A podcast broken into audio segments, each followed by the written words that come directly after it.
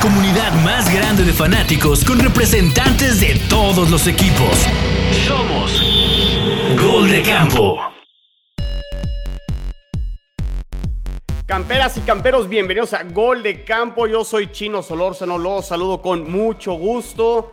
Y pues en este episodio entramos a la parte más, no, no quiero decir sosa y gris de, de la NFL, pero la, la, realidad es que empiezan a caer un poquito las noticias, pero siempre hay contenido para ponerle controversia y para ponerle chisme y para ponerle sabor y sazón a, la NFL. Y es que los OTAs, esos Organ, Organized Training Activities, han empezado los equipos, ya se, se presentaron, empiezan a, a, a, practicar en shorts y playeritas, este, todavía no se ponen los, los pads, pero bueno, algunos se han presentado, otros no, y pues vamos a discutir de eso, qué tan importantes son los OTAs, que hay que recalcar, son, eh, no son obligatorios, entonces se los pueden saltar, ahora sí como, como en la escuela, ¿no? Pues te puedes hacer la pinta y, y, y no puedes ir a, a los OTAs, pero bueno, para hablar de este tema, pues tengo al buen Jules, tengo a Sixto, tengo a Cordero y tengo a Enrique Romo. Vamos a decir Romo para no confundir, confundirlo con Enrique de los Chiefs.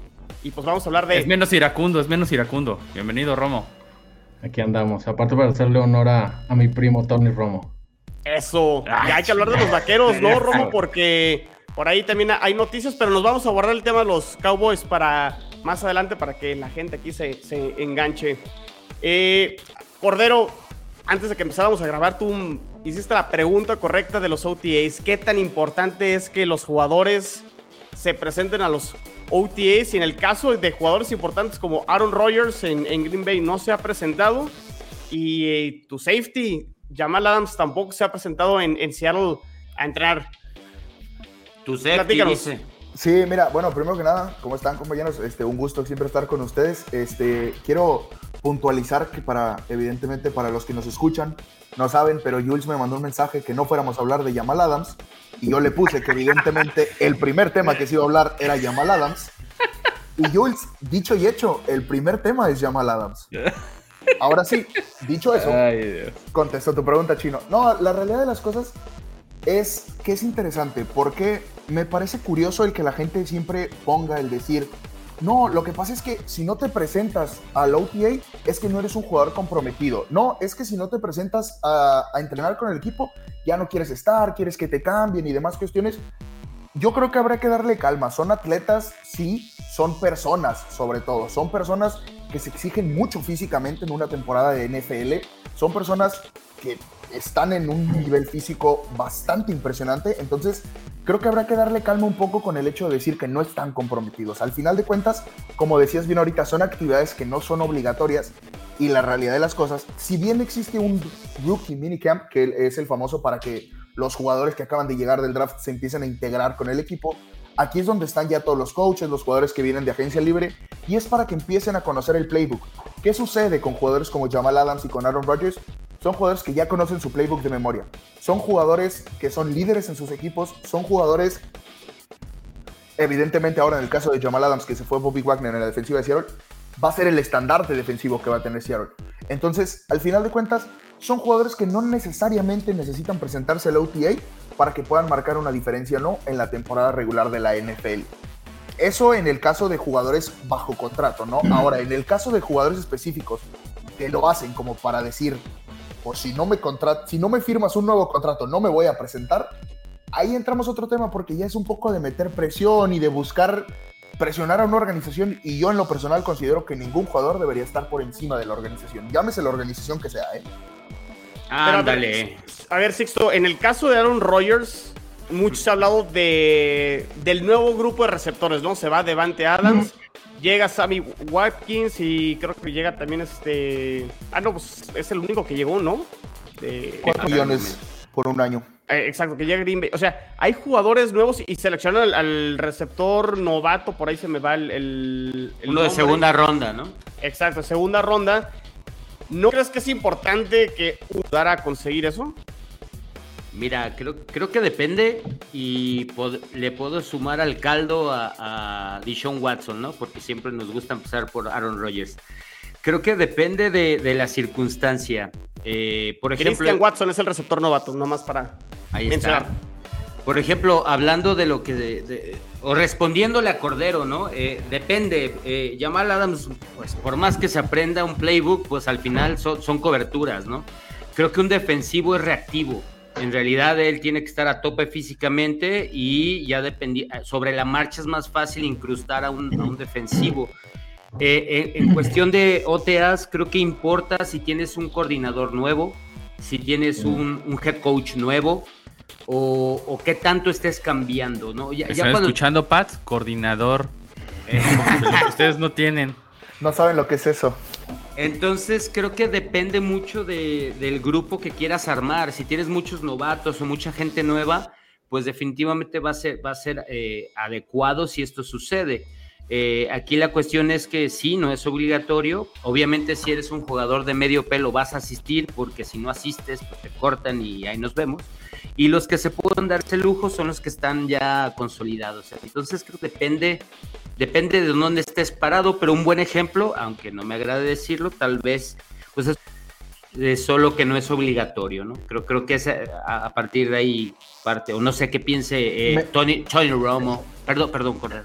Me, parece interesante, digo, ahorita, perdón Enrique por, por meterme, te preguntaron, pero me parece interesante lo que marca Sixto, justo eso quería llegar yo, ¿no? O sea, a ver, estamos teniendo un Tom Brady que se mete a entrenar donde puede, cuando puede y con quien puede, no le interesa si es de otro equipo. En, si en el parque Regleta Alcalde, ¿no? Sí, no, no, o sea, donde sea encuentra. Mira, mientras no esté la familia, él entrena. Exactamente, y ahora tenemos jugadores como Aaron Rodgers, que todos sabemos la capacidad y el nivel que te maneja y decir, te va a poner la bola donde necesita ponerla, pero no, no vaya a entrenar, ¿por qué? Porque es una, bueno, el término coloquial que se utiliza es decir que es una diva, por ponerlo de alguna manera. Entonces, es decir, a ver, si influye en el nivel de un jugador el que practique o no en las, en las OTAs, o es simplemente el decir, pues ya tiene el nivel, ya no necesita hacerlo, pero estaría bien que lo hiciera para que hiciera comunidad con su equipo. Yo estoy de acuerdo. Este, digo, Sixto lo mencionaba ahorita, ¿no? Hay muchos factores, quién, quién eres, este, la circunstancia de tu equipo, pero para mí lo importante es eso, es el mensaje que le mandas a tu equipo, el decirle, ok, sí, yo soy la estrella, yo ya me sé el playbook, llevo muchos años aquí, pero yo vengo aquí y vengo a construir un equipo desde el día uno, y para mí eso es lo importante y es lo que no se ve de los OTAs, ¿no? O sea, está muy padre, este, sí, yo soy súper estrella, me puedo ir a descansar, pero que ciertas superestrellas estén ahí desde el primer momento, este, empezando a hacer química con los receptores, corredores, con el resto del equipo, para mí eso es básico. Tom Brady era un ejemplo de eso. Este, Dak Prescott es otro ejemplo de eso, siempre suele estar ahí. Este, y a mí la verdad sí me molesta que los jugadores, a pesar de que sea opcional, lo usen como forma de presión para temas contractuales, el no me presento y entrar en todos estos dramas de, telenovela que les gusta hacer, ¿no? Pero para mí eso es lo más importante los el mensaje que le quieres dar como jugador y como líder al equipo. Oye, Jules, no quería meter el tema, pero pues me diste la idea ahorita que hablaste los Patriotas y tiene que ver con los OTAs porque no tienen coordinador ofensivo y los OTAs en gran parte es para ver cómo va a ser el funcionamiento a la ofensiva, cuál va a ser el sistema que van a utilizar. Y el hecho de que no tengas incluso la figura eh, en un equipo que a lo mejor en talento, desde mi punto de vista, a los Patriotas le falta mucho talento, aunque digan por ahí los Only Pats que están mejor que el año pasado. Creo que es importante y sí afecta, ¿no? Qué bueno que no vino todo. no, no, no, ese chino es un Rottweiler que se le traba la mandíbula y no suelta más. Este, muy bien por ti. Eh, y, sí, eh, cabe mencionar que casi todos se llevaron a cabo del 23 al 26, 27 de mayo. Eh, justamente muchos rookies, sobre todo en, esos lugares como Buffalo, como Green Bay, como los mismos Patriotas, pues la primavera está con todo y, quiere decir que allá el calor está más inminente que, que lo caliente que se pone Tijuana. El de Entonces, ¿no? No, no, no, siempre hay una historia en los OTAs de, algún rookie que, se deshidrata, este, porque siempre lo ponen ahí. Pero bueno, hablando un poco de, los Patriotas, eh, sí, es, yo creo que a pesar de que tienen cierta confianza, porque la continuidad de tener al coach más ganador, este, pues te da ese, ese garbo de poder eh, platicar acerca de no, no hay un, gran impacto. El hecho de no, de no delimitar bien las responsabilidades con un jugador de segundo año como lo es Mac Jones, con un este, receptor que otra vez tiraron a la basura, que no me acuerdo cómo se llaman, que, que llega en tercera ronda. Para mí, nombre, eh, todos los tiran a la basura, no te preocupes. El Ese Sí, creo que se llama nuevo, es Este, el eh, que eh, se es, complica- ronda. eh, es complicadísimo, ¿no? O sea, y, y por eso es importante para los, para los novatos, pero sobre todo es importante para, para que ese staff sepa con quién cuenta, ¿no? ¿Por qué? Porque siempre nos quedamos con Bill Belichick, pero los coordinadores, ahorita el mano derecha, mano izquierda, Joe Judge, este, Matt Patricia, pero de ahí en más hay un coordinador de, de corners o un coordinador de, de receptores. Y pues necesitan tener ese, ese tipo de, de química entre el, los mismos, el mismo staff y los jugadores. Y es por eso la, la importancia de los mismos. Entonces importa los de- de lo, de, lo que, de lo que yo veo o escuché de los Pats este, en noticias, es que están como que descabezados, ¿no? O sea, que, que Mac Jones eh, se muestra, eh, digamos, firme, pero un poco resiliente de a, a quién le voy a hacer caso. Dubitativo, Eh, ¿no? ¿quién- A mí, a mí ¿Quién- eso me cuesta le va a llamar? creerlo, ¿no? Porque sobre todo en el tema de Mac Jones. Pero ¿de qué te ríes, Cordero? Ahorita andabas atacado de risa. ¿Qué pasa? Sí, claro, hay- hay- a ver, digo, para la gente que no que nos escucha, que no sabe, evidentemente, el chiste de Jules de Tijuana es porque yo estoy en Tijuana, entonces por ahí pasa su chiste y demás cuestiones. Dicho eso, me parece interesante lo, lo de Mac Jones, ¿no? Porque realmente es, hay que recordar que Mac Jones viene de Alabama, una de- uno de los college donde es más exigente, más, pues un programa muy cerrado, muy marcados los tiempos, muy, pues muy acomodado. fun- funcionan como relojito, ¿no? Sí, o sea, las claro. cosas ya llevan mucho tiempo y funcionan siempre bien. Y ahora llegó a los Patriotas donde les dicen, bueno, pues no vamos a tener coordinadores y vamos a ver cómo vamos funcionando en la temporada. Pues para un chico como Matt Jones, que va a empezar un segundo año, lo que decíamos de que les falta talento, yo creo que sí le va a costar trabajo la NFL en este segundo año. Si bien va a dar un salto de calidad, como es normal que se dé en un coreback con el talento que tiene Matt Jones, yo creo que le va a costar trabajo jugar en la NFL este segundo año. Pues fíjate que Pero- así, así, perdón, perdón, ahorita. No, no más a decir, el- no es el- pero eso no es el Patriots Way, ¿no? O sea, está raro lo que están haciendo los, los Pats. O sea, también Y, hasta eh, con su, es que- a su propio este, proceso. Su propio- Eh, contra eh, su eh, escuela, eh, literalmente. No, no, no, son, son los Patriotas cuarta transformación de su 4T. O sea, de- de- de- dicen que están transformando, pero pues se ve como que medio raro, ¿no? Como que Híjole. necesitan sobornos, no sé. Ahí, grábenlo, por favor. No, pues Ahí está mi- grabado. Mi, mi- mi- mi AMLO, mi AMLO. Me gusta. ¿eh? Me gustan los, El- los Pat- Patriots los 4T. Patriots en, en, en 4T, en modo 4T. A ver, Pero- Sixto. Sí, pues e- e- es un poquito lo que dice Cordero y depende cómo lo lleves, ¿no? E- Es como un sistema Monte- Montessori, güey, ¿no? La neta es que si eres pistola, pues vas a aprender solo, pero en realidad esto, lo que yo escuché esta semana es que... La literal- frase de insisto con el Sixto aquí, ¿eh? Insisto. Pero a cada, a cada posición literal los llevan, no voy a decir de la mano, ¿no? Pero es como les ponen, les ponen gorras de colores y es como, mira, este es tu carril, dimensionando hasta aquí, ¿sabes? Como una escuadra de 15 yardas. Parece, parece, pare- parece como mentira, pero en realidad es que mucha- muchos de los que están entrenando nunca han jugado un partido en tiempo real, ¿no? Entonces, pues tienen que empezar a, hacer carriles, zonas, y probablemente eso es lo que le aburre a los, a los super pros, ¿no? Porque dicen, pues esto, esto qué, ¿no? O sea, yo puedo, puedo, puedo hacer derivadas y ¿para qué me enseñas a sumar? Pero definitivamente hay equipos como el que ahorita mencionaron, los de la 4T, que pues el muchacho pues es su segundo año, güey, y pues que eh, eh, él no va a dar órdenes, ¿no? Tien- tienen que acomodarlos, o sea, tiene que haber un, un, esquema a seguir. Entonces creo que los ETS definitivamente sirven y creo que pues en un 80-20 habrá 20% de jugadores que, no los necesitan y el 80% sí y por eso existen, ¿no? Sería como la, directriz que creo que sigue la liga. O sea, los que, los que no le vamos a los Patriotas sí lo vemos como alarmante o preocupante, pero pues los de los Patriotas dicen que es normal y que es el Patriot Way, aunque no parece Patriot Way como dice Robo. ¿Ustedes por qué se inclinan más? Porque si esto les va a terminar afectando en la temporada. Yo, yo sé que faltan todavía tres meses y en tres meses falta, puede, puede pasar lo que sea, pero ¿de qué lado se inclinan más? ¿Que les va a ir mal o que sí van a mejorar? Yo me inclino más porque si les va bien, van a estar insufribles después Ah. de la temporada. ¡Ah! Y esto Pues, lo puede escuchar cualquiera de los de OnlyFans que, esté con nosotros en Gol de Campo, arroba Togogo, y van a estar insufribles en- después de la temporada. me- me acordé de las noticias, López Dóriga me la pela, ¿no? Este, no, Pero esa no fue la pregunta, Cordero. Digo, ya sabemos que Pero si es la eso van a estar insoportables, pues.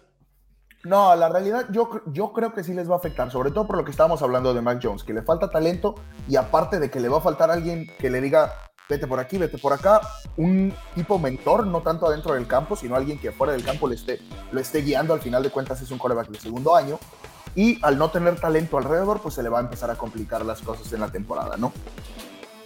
Pues yo creo que, que no sé cómo les vaya a ir, pero estamos hablando de un equipo que calificó, la verdad, ¿no? Calificó. Y lo entonces, destrozaron en playoffs. Creo, sí, sí, sí. Y creo que es un tipo que, que Belichick es capaz de, de hacer retazos en la parisina, güey, y llegar a poner es- esto lo pongo aquí, esto lo pongo acá, y no creo que mucha gente pueda hacer eso. Pero, este, pues vamos a hablar de, de las cosas lindas, cosas bonitas, qué onda, qué, qué. Como tu Carson Wentz. Ah, es bien, tan al- lindas. es bien alto, güey, es muy alto. Oye, a ver, Sixto, que las, las noticias en Washington quieren hacer un nuevo estadio, ¿no? Y, y los quieren mover a, a Virginia. Pues fíjate que es una locura, ¿eh? te, te platico que para empezar, este, según yo, Los bueno, están, este- es correcto, están en Maryland. Ahorita están en Maryland, el mismo estado de los cuervos. O sea, en realidad no están muy lejos. En realidad ahí es como el triángulo dorado ahí entre Durango, eh, Sinaloa y Go- Go- acá. Go- Gómez Palacio y Torreón. Ahí Bro, Habla más cerca de Badiraguato, por favor. Entonces- Badiraguato, callaos. Estamos hablando mucho ya de la cuarta transformación, ¿no? Ya. Parece No. un podcast político esto ya. No, y espérate. No, pero, con, con Washi- con Washington es más político aún. Y espérate Ajá. al tema que tenemos, eh, Cordero. la pero famosa pues sí, cortina de humo. La cortina Fue- de humo. Fueron a comprar un terrenote para, pues, para ver si se mueven, ¿no? Este, al final ahí todo se mueve por, por qué estado da, cobra menos taxes, ¿no? Al final, y quién pone más para el estadio. Y así como mencionaron que no nos gusta alguno, a mí sí me gusta, ustedes, ¿no? Que algún jugador tome como rehén a un equipo que, eh, por si se presenta o no, los equipos hacen lo mismo con los, con los, con los estados. Entonces fueron a comprar un, terreno que porque pues, está bonito, pero pues si compras un terreno de ese tamaño, pregúntale a los Rams, ¿no? Cinco años escondidito el terreno y ¡pum! ¿no? Estadio grande.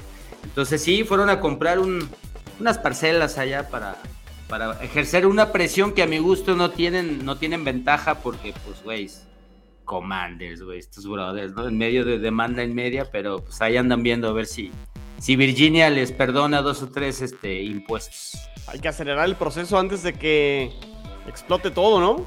Al contrario, pues bueno, creo que él sí quiere sacar esa, esa ventaja, pero regresando al, al, al- OTA, eh, increíblemente en Washington la, la noticia que los hace muy felices es, no es broma, güey, que está bien alto, güey.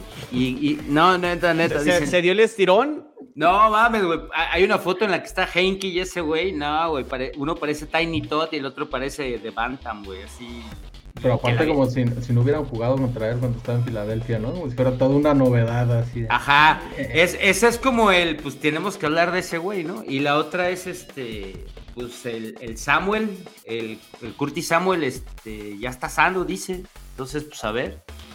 Ya cuando la notas que tu coreback está alto es porque genuinamente hay un problema en tu equipo, ¿no? Digo, No, que los pues, bu- buenas noches, buenas noches. sin problemas, ¿no? Digo, yo no tengo Este, coreback. Pero- Hablan de eso, Cordero. ¿Tú con qué cara, Dios mío? Yo no, yo no tengo coreback, no puedo hablar de que el mío está alto, ¿verdad? Herman, pues, mira, el mío es de loco. Henke, Henke le gana a esos dos, güey. No, no, no, no, no. Claro que sí, pero No, bueno, no, ahorita ya. estamos contentos porque está alto. A ver, a ver, da- dame tú una buena, no- una buena noticia de, de alguien al azar de los OTS. Mira, la, ve- la verdad es que la, la noticia más interesante que me encontré por ahí, y no es tanto de Seattle, es la de Jeff Okuda. Me parece, me parece bastante bueno que regrese, porque al final de cuentas es un Está buen padre. jugador, es un buen jugador, y el hecho Estamos de que... hablando de Detroit. De. Detroit también. eh, Van a ser trascendentes. Yo- y acuérdate que somos mejorar. 30, somos 56 personas para 32 pedacitos de pastel. Vas, vas, vas, Okuda, No, vente, vente. Sí, la, la verdad es que me parece interesante lo de Okuda, porque al final de cuentas me parece un gran jugador y es importante para lo- los Detroit Lions. Digo, talento no es como que hay mucho en la organización de Detroit y lo poquito que tienen cuando se les lesiona, pues lo empiezan a sufrir, ¿no? Ahora que regrese y puede empezar a hacer trabajo, digo, claro, trabajó por separado del grupo y, y trabaja un poco más tranquilo, pero ya el que empiece se dice que puede estar listo para la semana 2 de la temporada, entonces habrá que ver si llega, ¿no? Pero Okuda puede regresar ya para esta temporada. Este equipo de Detroit que puede ser de los equipos en la nacional que no se hable mucho, pero pueden dar un, salto importante, ¿no? No hablo de ser contendientes en la nacional, pero sí les va a sacar un susto a, varios, creo, esta temporada. Al final de cuentas se quedaron un montón, y, me refiero a un montón, como unos 7, 6 partidos a menos de 3 puntos de ganarlo. O sea, estaban cerca de ser un equipo de media tabla. Le, tuvieron una mala, mala Sí, experiencia. o sea, hubo el, Y el tienen- gol de y campo tienen de al- Justin Tucker, ¿no? De sesenta y tantas yardas. O simplemente tienen al Chelis de, de coach. Perdón, o sea, se, se- se lo, se lo llevan con puro empuje el Dan Campbell. O sea, no sabré de quién es, pero el, El Chelis así es de, este es mi equipo. Bueno, perdón, hay que hablar un poco de. Ahora es motivacional y parece que les funciona, ¿eh? O sea, al final de cuentas parece que le funciona a Detroit. Pero esa- lo- esa luego las lágrimas se acaban también, ¿eh? No puede estar llorando en cada partido. creo que ese es el Exactamente, tope. exactamente. Creo que ese es el tope, o sea, ya la motivación ya la demostraron, va a estar hasta ahí, pero al nivel... Hay que ganar, hay que ganar. va- no creo que va a dar Hay que, hay que tener talento, ¿no, Ro? Ahora, O sea, yo- que- yo- que es lo que no ha demostrado Goff. Jared Goff. cuando tienes a Jared Goff de quarterback, pues todo pinta mal, ¿no? Bueno, a ver. Y el Chelis puede. A ver. Jared Goff llevó un Super Bowl a los Rams. Dicho bueno, eso, bueno. estaba Sean McVay de head coach, yo lo entiendo. Lo que sea de cada Todd quien. Gurley lo llevó. Bueno, No, Jared Goff. lo que sea de cada quien. A mí me parece bastante interesante la llegada de Aiden Hutchinson y creo que sí puede dar un salto de calidad a esa defensiva, porque sí creo que Aiden Hutchinson es un jugador generacional para la defensiva de Detroit. No, No, sé y- si vayan a ser contendientes en la nacional, que al final de cuentas la fuga de talento que hubo en esa, en esa, en la nacional es impresionante y podrían llegar a meterse ahí como comodines, si bien les va, pero me parece que van a dar un salto de calidad. No sé si importante, pero al menos sí un salto de calidad notorio. Los- Es No, que me- a me playoffs en atrevo- un temporadón por parte de Detroit. Me atrevo a decir que la palabra contendiente en la conferencia nacional déjasela a tres equipos y los demás es, es competencia, ¿no? Entonces, si califican cuatro, pues no está tan loco, ¿no? O sea, la neta, osos, osos que trae, ¿no? Este, al final. Problemas, trae problemas. Ajá. Uy, sí, sí, sí. No, bueno, pero, pero Detroit, trae a, a Penny Sewell de, de regreso. De Andy Eh, ¿no? Este, El- lo, lo que menciona Cordero de, de Hutchinson, ya se dejó sentir en estos OTAs, o sea, se, se demuestra que es otro, eh, que es un atleta eh, ya dado para, para la, la NFL y lo que se va a presentar con, con la relativa baja que puede mostrar Green Bay, este, al no tener receptores, que, que siempre le echan eso a, a, a Rogers, creo que está más abierta a la norte de lo que, de lo que parece, ¿no? creo O sea, que toda la parece incluso hasta en receptores Creo que toda está la mejor Detroit, ¿no? ¿no? O sea, el- tu, tu jugador favorito de los Thundercats, Jules, eh, Am- Amonra Sam Sí. Brown. Sam Brown Ajá. y Jameson Williams, que vamos a ver en qué semana está listo, ¿no? Pero que puede ser un jugador de impacto una vez que esté disponible. Y el corredor, o sea, de- insisto, pu- pueden ser muy interesantes. Sé que le hemos dedicado mucho tiempo bueno, a, ¿no? a- Detroit, pero insisto, pu- pueden hacer ese cambio, ¿eh? Digo, puede mí- ponerse bueno ese, puede ponerse bueno ese eh, Thanksgiving contra los Bills. Me interesa eso que dijo Sixto, ¿no? Eso de que eh, contendientes en la nacional tres equipos. Yo lo vería al revés. Contendientes en la nacional muchos equipos y uno, y uno o dos pintados para campeón. A ¿Por ver, qué? vas. Porque al final de cuentas en- entran siete equipos a playoffs. Hay que recordar eso. Y en la fuga de talento que hubo en la nacional fueron bastantes. Y lo que decíamos de los Lions, empezamos a decir nombres y bajita la mano, nos fuimos con cuatro o cinco nombres bastante importantes para los Lions que podrían generar un impacto importante en el equipo. Entonces, luego por ahí también vienen los Rams y vienen otros equipos que van a generar mucho impacto en la nacional y evidentemente son contendientes a que puedan llegar a ganar la NFL, ¿no? Bueno, el Lombardi. Pero en la nacional me parece que muchos equipos pueden pintar bajita la mano a llegar a meterse a playoffs, cosa que en otros años no. El ejemplo de Detroit es el más claro, ¿no? Yo, la neta, nada más descalifico a dos. De ¿A los, Gigantes? de lo- Híjole, enton- entonces tres.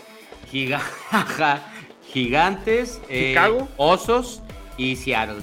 Serían los que yo descalifico. Eh, todos los demás, va a haber un slam, ¿no? Por eso digo Carolina, contendientes. ¿no? También. Y sí, también. Sí. Y Atlanta.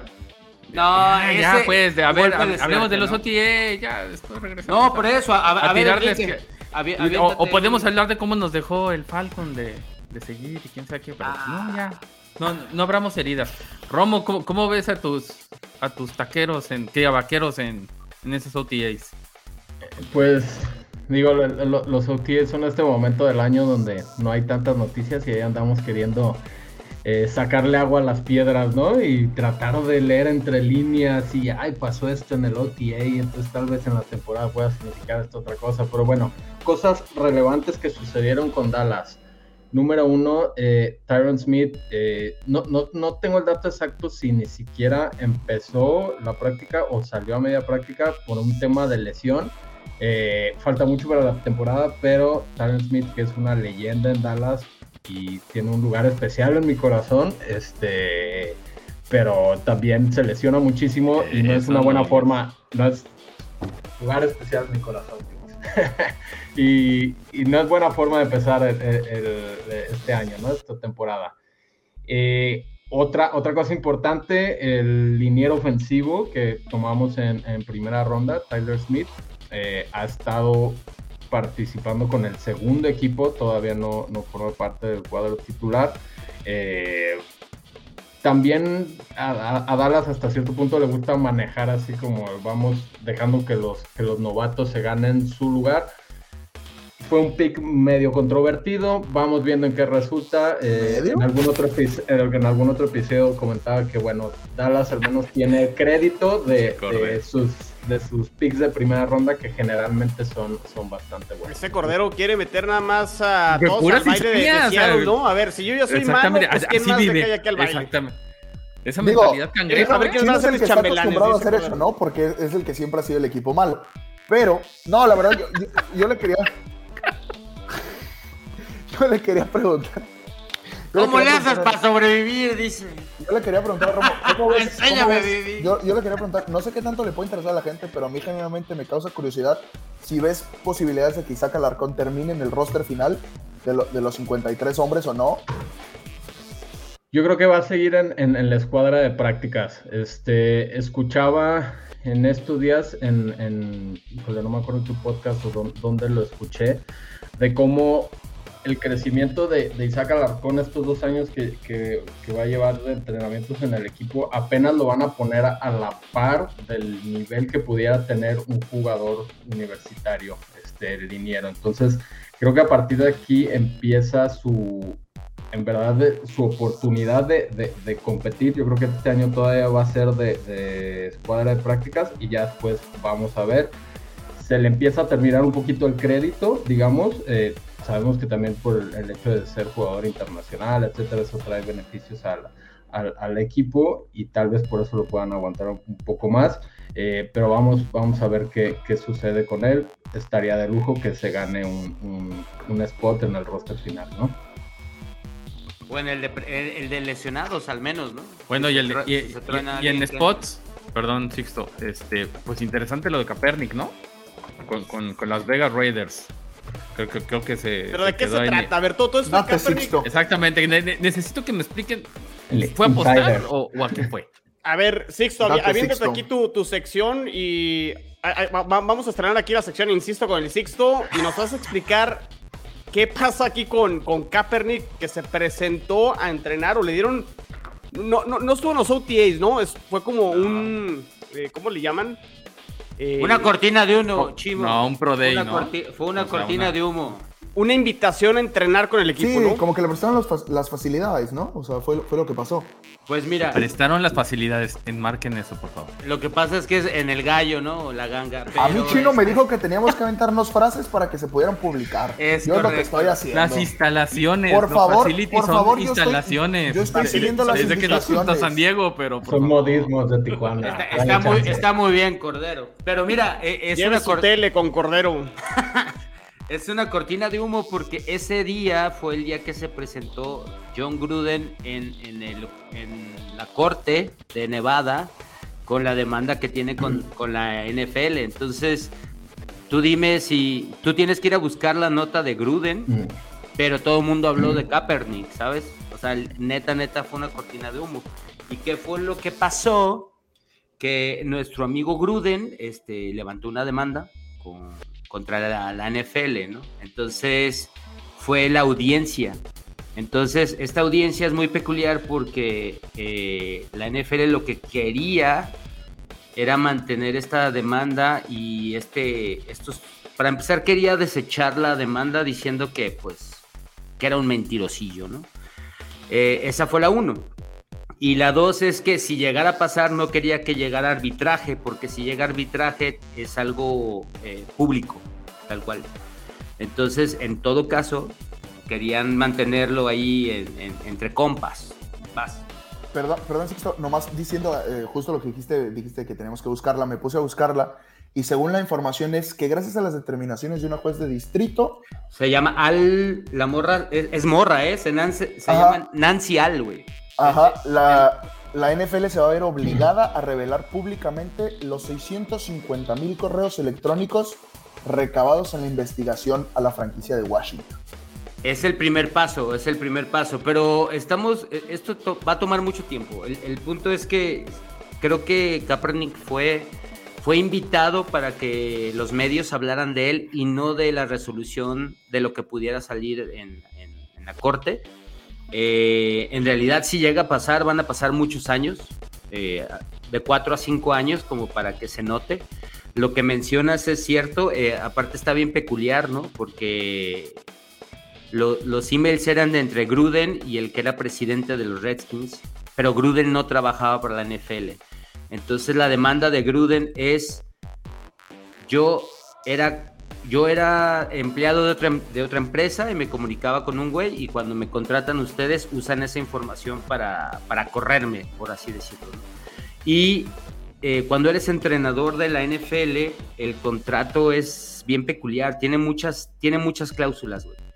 O sea, la neta, el contrato está blindado para que tú no puedas decir nada y no puedas demandar nada. Aquí lo, lo, lo chistosito fue que lo hacen renunciar, entonces al renunciar ya no está bajo el contrato de entrenador, entonces él sí puede decir lo que quiera y aquí es como esa, esa situación que la liga no esperaba. Entonces, de verdad creo que esto pues es, pues va a tomar tiempo, pero sí es una cortina de humo, carnal. La neta sí es una cortina de humo porque hay un montón de, trapitos que se van a empezar a soltar. precisamente, precisamente de lo, de lo, que está diciendo Sixto ahí, Brady Henderson, que es un reportero que cubre a los Seattle Seahawks para ESPN, sacó una nota donde dice que le preguntaron en la conferencia de prensa después del entrenamiento de, este Colin Kaepernick a McDaniel, le preguntaron que qué pensaba Derek Carr del hecho de que Colin Kaepernick pudiera venir a entrenar y a mejorar el equipo y demás. Él dijo que nosotros, o sea, ellos desde el día uno siempre han estado abiertos a la posibilidad de mejorar el equipo. Entonces le preguntaron el hecho de decir, bueno, ¿y Derek Carr qué opina? Porque pues acaba de firmar un contrato bestial, ¿no? Y dijo, pues la verdad yo creo que Derek Carr tiene que estar tranquilo porque él sabe que estos Raiders de Las Vegas son su equipo. Entonces, no creo que haya mucho tema con Colin Kaepernick con la llegada a Las Vegas. No, además son, son, tienen cuatro quarterbacks, güey. O sea, la neta, por donde lo veas, es, es no es viable, ¿sabes? No, no, es, no es viable, es neta, al menos si nos quedamos con algo bueno, si, y aquí yo ya les preguntaré si ustedes les late o no les late, ¿no? El, problema con Kaepernick fue politizado y, el, y, lo utilizaron eh, para culpar o zafarse la liga de si se encaban o no se encaban, ¿no? Eh, si es bueno o no, aquí ya ustedes me dirán si vale la pena o no darle una oportunidad a este tipo, ¿no? Yo te, puedo, yo te podría nombrar tres o cuatro equipos en los que él podría hacer el roster, eh, tal vez no fácil, pero podría ser el, tercero si quieres. Pero aquí el que le está dando la oportunidad es un equipo que, tiene cuatro corebacks. Entonces, creo que es, una, es un movimiento para romper ese tabú. Eh, neta, neta, tratando de distraer de, la atención del problema que tenía ese equipo en ese momento. Pero eh, creo que el, jugador podría llegar a ser el roster en un equipo que no trae nada. Por ejemplo, no sé, Detroit. Imagínate lo de tercer coreback. No lo veo tan, tan, tan, lejano. No, y no tanto, ¿eh? Por ejemplo, en días pasados también se habló de que en Seattle podía llegar a... a- incluso le preguntaron a Pete Carroll que qué pensaba de, de que Colin Kaepernick pudiera regresar a la NFL como parte de los Seattle Seahawks, porque él en el pasado ya había dicho que Colin Kaepernick no era un coreback para ser suplente, y ahora que Russell Wilson ya no está en la organización, pues evidentemente queda vacante ese puesto, y le preguntaron acerca de esa posibilidad, y él dijo que si el momento y la posibilidad eran correctas, se iba a evaluar la situación para que pudiera llegar a Colin Kaepernick. Evidentemente jamás fue a entrenar. Lo más cerca que estuvo fue que entrenó con Tyler Lockett y con su hermano en la Universidad de Washington. Pero fuera de ahí jamás fue a el Virginia Mason Athletic Center, que es donde entrena los Seattle Seahawks. Entonces no hay mucho tema con Colin Kaepernick. Si tuvieran que apostar ustedes, dirían que Colin Kaepernick va a quedar en algún equipo en el roster los 53 en septiembre, cuando inicie la temporada. Mi respuesta es no. No. Chino, ni en la USFL. Mi respuesta es no. Esto In- está... Independientemente, ajá, de si tiene la habilidad o no, eh, es, Sigue el veto, ¿no? El Es veto una- es- pacto de caballeros. Es correcto. ¿Sabes dónde creo que podría regresar? Porque ahorita que, que Jules dio esa opción de que ni en la USFL podría volver, me parece que una liga interesante para que Colin Kaepernick regrese sería la XFL. ¿Por qué? Por el hecho del dueño, por el hecho de cómo se maneja esa liga, cómo se va a empezar a manejar a partir de ahora. Creo que en esa liga podría llegar a entrar Colin Kaepernick. Evidentemente no es lo mismo que la NFL, pero habrá que ver, o incluso en la Liga de Canadá, ¿no? No, y aparte, a ver, cinco años, ¿o cuánto, cuánto llevas sin jugar? Desde Tiene- 2017. Pero entonces Tiene- estás de acuerdo, Tiene 34 años de edad, ¿eh? O sea, ya. O sea, entonces están de acuerdo que en realidad es una cortina de humo. o sea, sí, exacto. O sea, porque deportivamente creemos que no tiene ya las condiciones para ser un coreback titular o que te aporte algo. Y que realmente es una noticia, probablemente, como dices, esto para cubrir todo el cochinero que traen ahí con el tema del comisionado, el tema de Snyder, el dueño de los Commanders, el tema de Gruden. Porque el tema de Gruden está relacionado con el tema de que uno de los correos que han, han sacado de, de Washington viene de ahí, ¿no? Y de hecho sal- salió, de, salió de los servidores de Redskins, güey. Y de hecho salió cuando estaban investigando a los Commanders. De hecho, parece novela, pero lo más probable es que lo haya filtrado Snyder y haya querido cortar una cabeza que no era mediana, pero ahora esa cabeza está bien encabronado y pues está demandando a la liga, ¿no? Entonces ahora a ver cómo le hace. Sí, no, y el tema con Kaepernick es que no te da nada. No sabemos físicamente cómo esté porque son cinco años sin jugar. Y muchos, muchos podrían decir, es que te aporta experiencia porque es un coreback que ha jugado. Realmente es que no, la liga ha cambiado bastante en estos últimos cinco años y no ha, no ha sido parte de un roster de la NFL, entonces no creo que te podría aportar mucho como ahora que se maneja mucho el tema de si los jugadores veteranos tienen que apoyar a los rookies o no, como el caso de Malik Willis. No creo que le aporte mucho a un roster final de la NFL. Sí, es, es ese salto que, que dio Kurt Warner eh, de los San Luis Rams a, a los New York Giants, en el cual dijeron, no, está ya acabado. Y después toma un segundo aire en, en Arizona, prácticamente después de cuatro años, pero nunca deja la liga, ¿no? Es, la- es lo importante de, de mantenerse en, este, en este mismo No, y Y lo, increíble, y lo increíble es que ni siquiera está jugando donde está jugando Johnny Manziel, ¿no? Y, y Terrell Owens, o sea, en ese de que juegan de joystick y mandan la jugada y hacen. Ni siquiera ahí el, el- el tipo le estamos dando mucho tiempo ahora con Caleb Kaepernick. Yo creo que ya, ya se acabó. Ni cuando hizo su serie le dieron tiempo. Y miren que yo sí se nota de eso. Muy malita la serie, ¿eh? Por cierto. Yo solo, yo Pero la solo, nota estuvo buenísima. ¿eh? yo solo seguiría con la teoría de conspiración de Sixto. Si le llegan a dar a- algún spot en un roster, va a ser también para querer tapar alguna otra cosa más grande. No, pero realmente, ¿qué equipo le podría dar un spot? O sea, ¿qué equipo ven que realmente sí tenga necesidad de darle un spot? Ya sea como Atlanta. ¡Tú! ¡Tú! Pero para tapar algo. Pero No, para no, tapar no, algo, a la, en la liga, a, ni- a nivel O liga. sea, realmente, Seattle para tapar algo, yo entiendo que está la necesidad de coreback, pero para tapar algo, como dice Romo, no creo que Seattle tenga esa necesidad. Pues quién sabe, ¿no? Digo, al final si Russell Wilson se fue, pues algo tenía que No, decir. pues meten a los o sea, Dolphins X, para meterle todavía más- Z, XYZ, ajá, actúa. De- de- y ahí va el chino, otra vez, a trabarse la mandíbula contra un equipo de su división. Y está Saludos, bien, Moro. Oye, está oigan, bien. por, por- por cierto, yo, yo sé que, bueno, yo le voy a las chivas igual que, que Moro, pero a pobre Moro, cómo le han tundido duro en Twitter, eh. Moro, ya, pórtate bien, digo, ganó el Atlas y no quería que ganara el Atlas, pero ya, pórtate bien, te están, te están lloviendo por todos lados los, los trancazos y los comentarios. Hay veces que es mejor callar. Y con Cindy se puso bueno, ¿eh? Ahí le contestó y ahí tuvieron. Para que vean que, que en, la, en la redacción de, de Gol de Campo, este, tenemos incluso, aunque las oficinas eh, sí son lugares separados, pues son hechas con, con vidrio y, y alcanzan a verse cómo vuelan golpes. Me consta. Ah, Yo que soy es parte la de la redacción, me consta eso que está diciendo Jules. Todos somos partes de la redacción, todos somos parte ¿Ah, sí? Gol de Campo, muchachos. ¿A partir de cuándo empiezan a escribir o cómo va la cosa? Ay, Dios mío, ya nos van a madrear. No, pues Ya, miren, si, la, la ropa si- sucia se lava en casa. si ustedes, si ustedes creían que porque hay 32 equipos en la NFL estamos contentos, hay un chingo de equipos, ¿no? Chingadazos sobran. Pero bueno, a ver, ¿qué, qué, qué más noticias tienen? ¿O te has Chino, algo- ¿qué- algo qué- qué- acá? ¿con qué continuamos? Ajá. Pues eh, vienen, el, bueno, el, el- el mini, el, no es el de los novatos, el minicamp será ¿Qué en dos semanas, si no me equivoco. El minicamp es si es obligatorio. Los mandatorios, sí, en, Los en- a partir del 14 Eso va a ser de creo junio. que a mediados 13 de junio. es- y ahí sí vamos a empezar a aprender quién, eh, aprender quién se presenta, quién no se presenta y empezar a descifrar un poco lo que decía Cordero, si es un tema para presionar y, y conseguir un contrato nuevo o si están dispuestos a que los multen y les empiecen a descontar dinero de sus contratos, ¿no?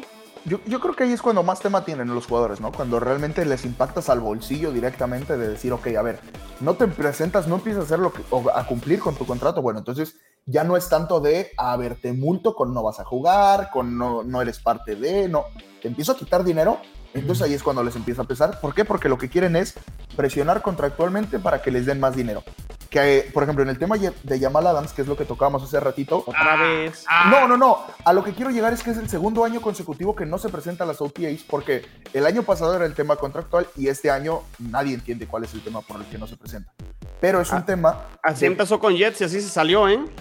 Sí, al final de cuentas, pues ya veo. Pero por ejemplo, está el tema de Jesse Bates. Que la negociación contractual no se había llegado a un final, no sé qué. Empezó por no presentarse a las OTAs. A ver, pero- el, el tema, el tema con Jesse Bates, el safety de los Cincinnati Bengals, es que le dieron el franchise tag y no Y lo él no quiere quería jugar, y quiere un nuevo contrato, ¿no? Es precisamente, pero al final de cuentas sigue siendo presión contractual. Entonces, no sé qué tanto los jugadores, o no sé más bien qué tanto los equipos deberían aceptar tanto esa presión por parte del jugador, porque es con lo, que empecé, no sé qué tanto los jugadores estén por encima de la organización. Pues no es que estén por encima, carnal, pero este, a ver, no es muy difícil. Si al vato lo rompen, no vuelve a firmar. ¿Sí? O sea, no te estoy diciendo que tienes razón o no. Nada más, tú eres, me imagino que trabajas. Que ¿no? son Entonces, decisiones de negocios. ¿no? Es correcto. O sea, yo- pongo el como- trabajo y, y tú me pones la paga, pues págame lo adecuado. Ahorita es, ahorita es cuando él tiene la mano, ¿no? Es tal Y- y, de acuerdo, y de acuerdo a lo que yo veo con, con mis colegas, ¿no? O sea, si, si a mis colegas les están dando extensiones de cuatro años y, no sé, 15 millones de dólares por el año, este, pues, dámela a mí, o sea... Que te ¿por- tengo un dato, no? ¿eh? Te tengo un dato. Venga. Les tengo Venga, un dato bien sabroso. Por ejemplo, ya ven que ahorita este año está de moda ser receptor y ganar muchos millones, ¿no? Arroba Jaguars. Güey, los últimos cinco años, creo que son los últimos cinco o seis años. Cinco, lo voy a dejar en cinco. El receptor que tiene más yardas es Travis Kelsey, güey.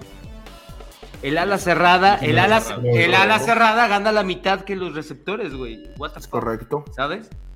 O sea, esa es parte de las, de, de las armas que tienen los jugadores Cordero a modo de, de negociar de, oye, güey, Y aún así hay, hubo, hubo polémica, ¿no? Esta semana de cuando le preguntaron que por qué George Kittle le estaba molesto de que ganara tanto Travis Kelsey. Y, y justamente ahí es donde, pues, porque lo que genera el tipo. Y, y ahora que se les fue Chita, pues es- va a ser el arma número uno. Va a estar interesante cómo, cómo pongan esos dobles este, marcajes a, a Kelsey, porque del otro lado Juju no creo que espante mucho. Pero, pero por ejemplo, está, está padre cómo lo, lo diversificaron, ¿no? Porque son tres nombres. Es el, el Marqués Valdés Scanling, el novato y Yuyu. ok, Juju no es chita, pero entonces ya tienes, si divides un 100%, ahí tienes güeyes de punto 33, ¿no? Pero entonces ya tienes que, ya, ya tienes, ya abres la cancha y todavía tienes a Kelsey. Creo que, creo que lo hicieron muy interesante hablando de, no hipotecar por siempre ir por el mismo nombre propio, ¿no? Al final el que importa es Mahomes y creo que lo hicieron interesante a modo de ya no hay un nombre propio, nada más hay, hay más monitos a, a quien aventar el balón. Sí, Además que de es que Tariq Hill es conflictivo, ¿no? Y a lo mejor también se quitan esa parte. No, y además que es precisamente lo que se hablaba, ¿no? Cuando se, cuando se dio el cambio de Tyreek Hill, se hablaba de quién pierde más, si Tyreek Hill al no jugar con Patrick Mahomes o Patrick Mahomes al no tener un Tyreek Hill como receptor abierto. Evidentemente el que perdió más es Tyreek Hill, ¿por qué? Porque ahora su coreback es Tua Tagovailoa en los Dolphins, que pues, no creo que vayan a dar. Chino puede decir más de ese tema, pero no voy a decir no nada. lo puedo creer. Déjenlo en paz al chino. No le den No, a Jorge Moro, más bien, porque ¡Oh!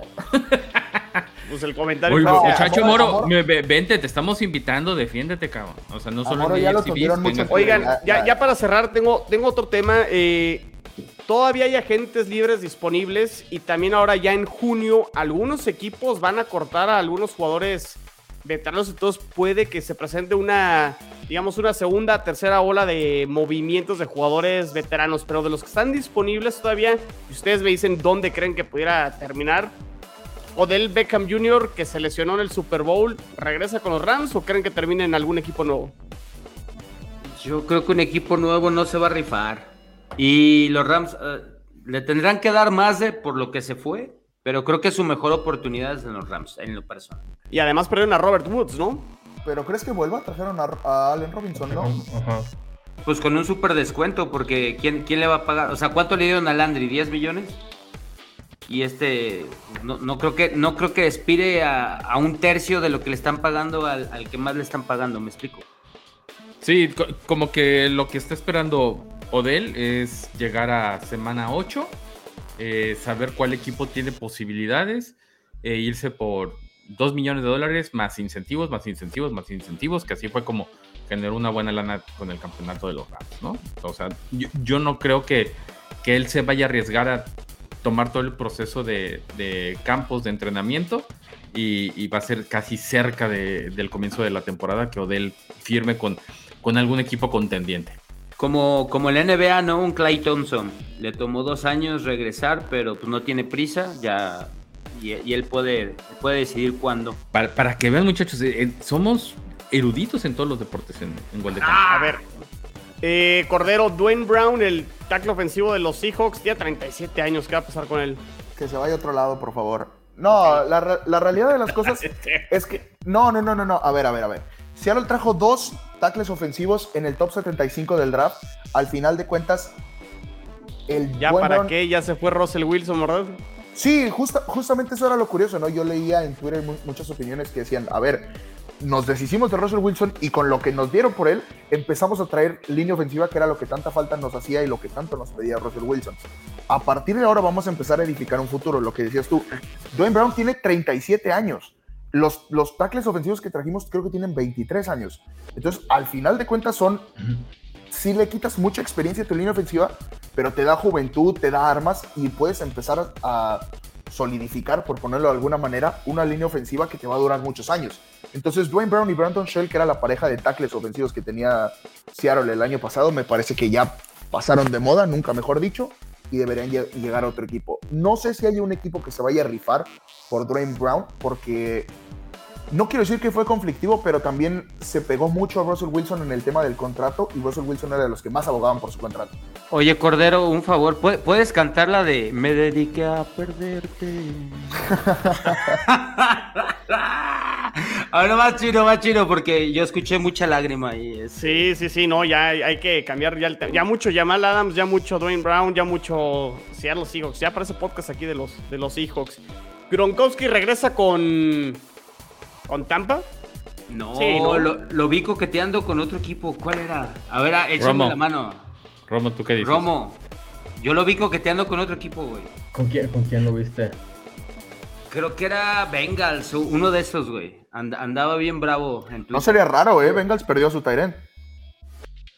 Pero no, yo creo que el romance que tiene con Tom Brady ya es difícil de, de romper, ¿no? O sea, si, si, no regresa ahí, ya, ya sabe cómo besa, ¿no? A la, sí, sí, sí. Ya más, más, vale bueno por conocido, ¿no? Ya, si, si, no es ahí, pues regresamos a las luchas temporadas, ¿no? a ver qué, a ver, a ver qué locura se le ocurre. Fíjate que yo sí lo alcanzo yo sí lo alcanzo a ver haciendo algo así, yéndose con un Herbert o con un burro, nada más porque puede. Y aparte es libre, güey. O sea, puede, puede firmar en el A ver, no les voy a, a, decir más nombres. Está eh, Aiken Hicks, el defensive line. No. No, no. creo que interese a muchos equipos, la verdad. Trey Flowers. No. JC Tretter, el centro. Ese suena para Miami, ¿eh? Esa línea ofensiva de Miami que sí. Se va a poner muy fuerte esa línea de Miami, ¿eh? Arreglaron la mitad de esa línea, ¿eh? Pero bueno, está bien, está bien. Es, es, es, están enlatados, ustedes es, que no es están, lo que entendí. Ustedes que nomás nos están escuchando y no están viendo Jules, no pueden apreciar la cara que acaba de poner ahorita que Chino empezó a hablar otra vez de Miami. Es, es que es la no realidad. Es la realidad. Es que, Fue, fue la peor línea no, ofensiva, Cordero. Oye, por ejemplo. No falta ninguno. Ni, ¿Sabes? Ni a, ni, a, ni a, Miami. Ya, Sa sa ¿Sabes qué novato no ha firmado? Y me llamó la atención que no haya firmado. Asumo que le va a sacar lo más que pueda en dólares. Pero Kenny Pickett, del Manos Chiquitas, todavía no firma, güey. Todavía no firma con los Pittsburgh Steelers y creo que eso. Pues, me parece interesante. Ven, ven a Piquet Está peculiar, ¿no? Fíjate que los Jets, Sixto, ya tuvieron les pasó con Darnold en el 18, donde lo firmaron como hasta el tercer o cuarto día, una vez que ya habían iniciado los, los training camps, porque el contrato novato lo, lo firmaron este, muy tarde. Les pasó también la temporada pasada con Zach Wilson, creo que al segundo día. Entonces, si no firman los, los novatos el, su contrato de, de, novato, entonces sí pueden perder tiempo valioso. Entonces, sí, sí es tema como monitorear el tema de los contratos de los, de los novatos. Pero yo creo que sí se arregla, ¿no? Pero hablando ahí. ¿creen, No, creen se va- que se va a arreglar. De Trubisky el titular? No, va a ser Trubisky, pero, pero eh, agarraron a Pickett porque es, es del barrio, ¿no? Entonces, este, definitivamente, en este caso sí puedo retomar que ese güey sí debería de estar en los OTAs, güey. Él sí debería estar en los OTAs. A ver, les voy a dar dos nombres más, más conocidos y me dicen Will Fuller, un fiasco.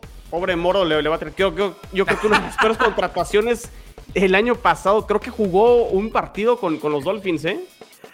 Pero Qué es bueno Will Fuller, Will Fuller Qué ¿cómo bueno. les gustaría en, en Cleveland, por ejemplo, con Deshaun Watson? Qué bueno que se tuvo que salir Jules, porque si no, ahorita la cara que tendría. No, la verdad es que Will Fuller, no sé si lo veo con, con muchos equipos de la NFL, y no sé si encaja en muchos sistemas, la realidad de las cosas. Con Watson muy- en Cleveland. El tema es que Pero Watson no va a Watson jugar. en Cleveland. Watson Justo- no va a jugar. Exactamente ese es el tema. No sé si vaya a jugar Watson en Cleveland. Entonces, el tema es qué sistema va a tener Cleveland. Si va a estar acomodado a Watson o va a estar acomodado a Brissett, que creo que es el otro coreback que tiene. No, va a jugar este güey que se quiere ir, ¿cómo se llama? Mayfield. Mayfield. Güey, está firmado.